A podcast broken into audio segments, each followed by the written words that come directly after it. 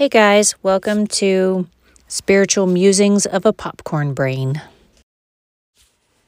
I've decided to do season two about me so that you can understand who I am and where I'm coming from. So each episode, I'll give you some insight into my history as to why I think and believe the way that I do. I wanted to continue the story about my young adult life. There was a guy that I was dating, on again, off again, and I believe very strongly in forgiveness. So I had been forgiving him of things that he was asking, some of which I don't know that I really thought he needed to be asking my forgiveness, but um, some of it definitely. And the last time that we got back together, prayed before we got back together because knowing myself and knowing how easily my head can be turned, I did not trust myself to be making the right decision. And so he agreed, and we prayed that if God wanted us together, that He would uh, help us to work through different things and to bless our relationship, and that if we were not supposed to be together, that He would break us apart and that He would make it obvious. Because I knew that if, in the ways that we had broken up before, God was trying to say we shouldn't be together, it clearly wasn't obvious to me. So I needed it to be obvious to me. And when we were at camp working, uh, this was the fourth summer that I had been working at this camp. There was a early time when people would come before any of the campers had arrived and help set the camp up. And one of those evenings, he proposed to me in front of all the people there and I said yes and I'm excited. So now we're engaged and I'm thinking yay this seems positive. We're moving in a good direction. And as the summer went on I asked to work at the camp that was closer to where he had his job. They had several in the area.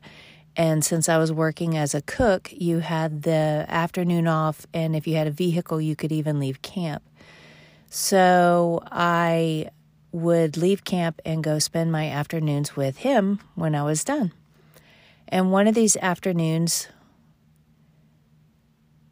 I, I'm not exactly sure how I can only attribute it to God put it on his heart that he had to share something that he had done shortly after we had gotten back together that last time.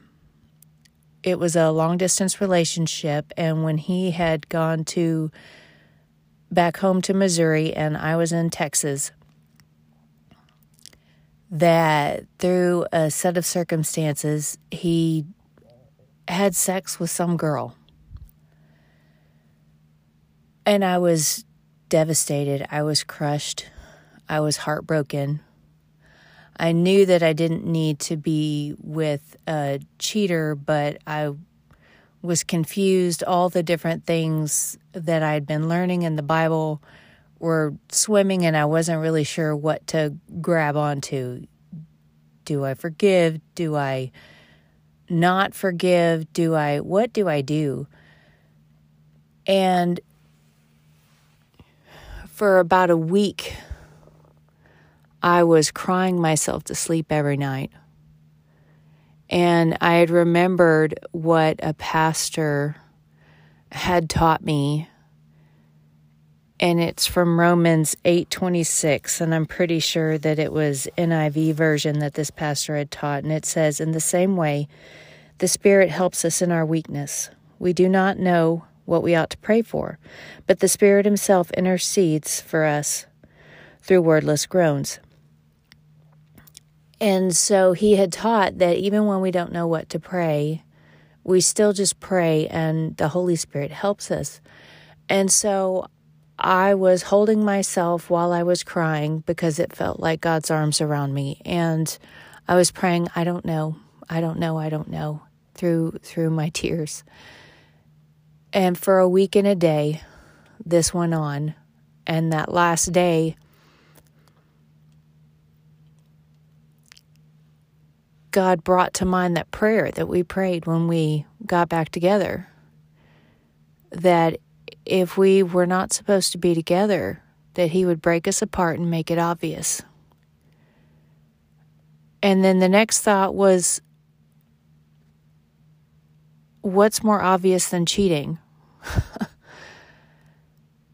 and my my heartbreak dissipated it was amazing because it, I I had so longed to be married and all these hopes and dreams that I was starting to have had been crushed. But then knowing that this isn't who God wants for me there was such a peace with that even though I didn't know what to expect and all these longings I still had.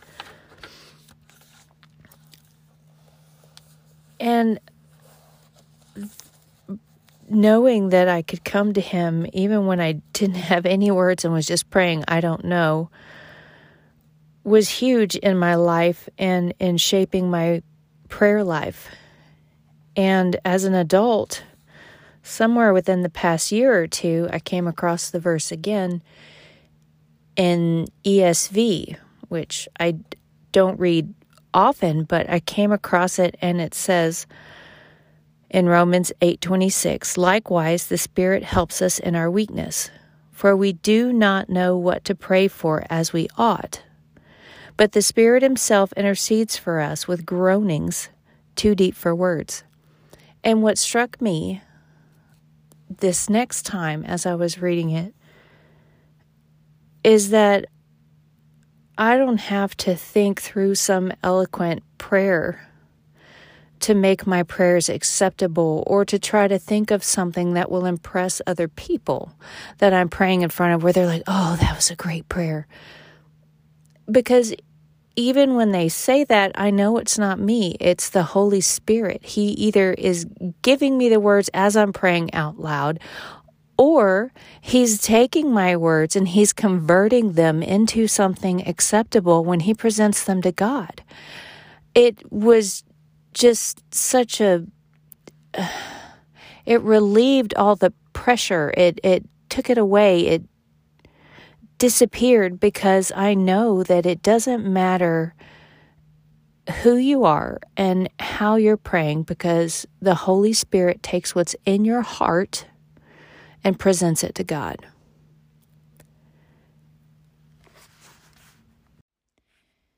If you found this useful or you know someone who would, then please share this with them or subscribe. Thank you for letting me share my popcorn brain.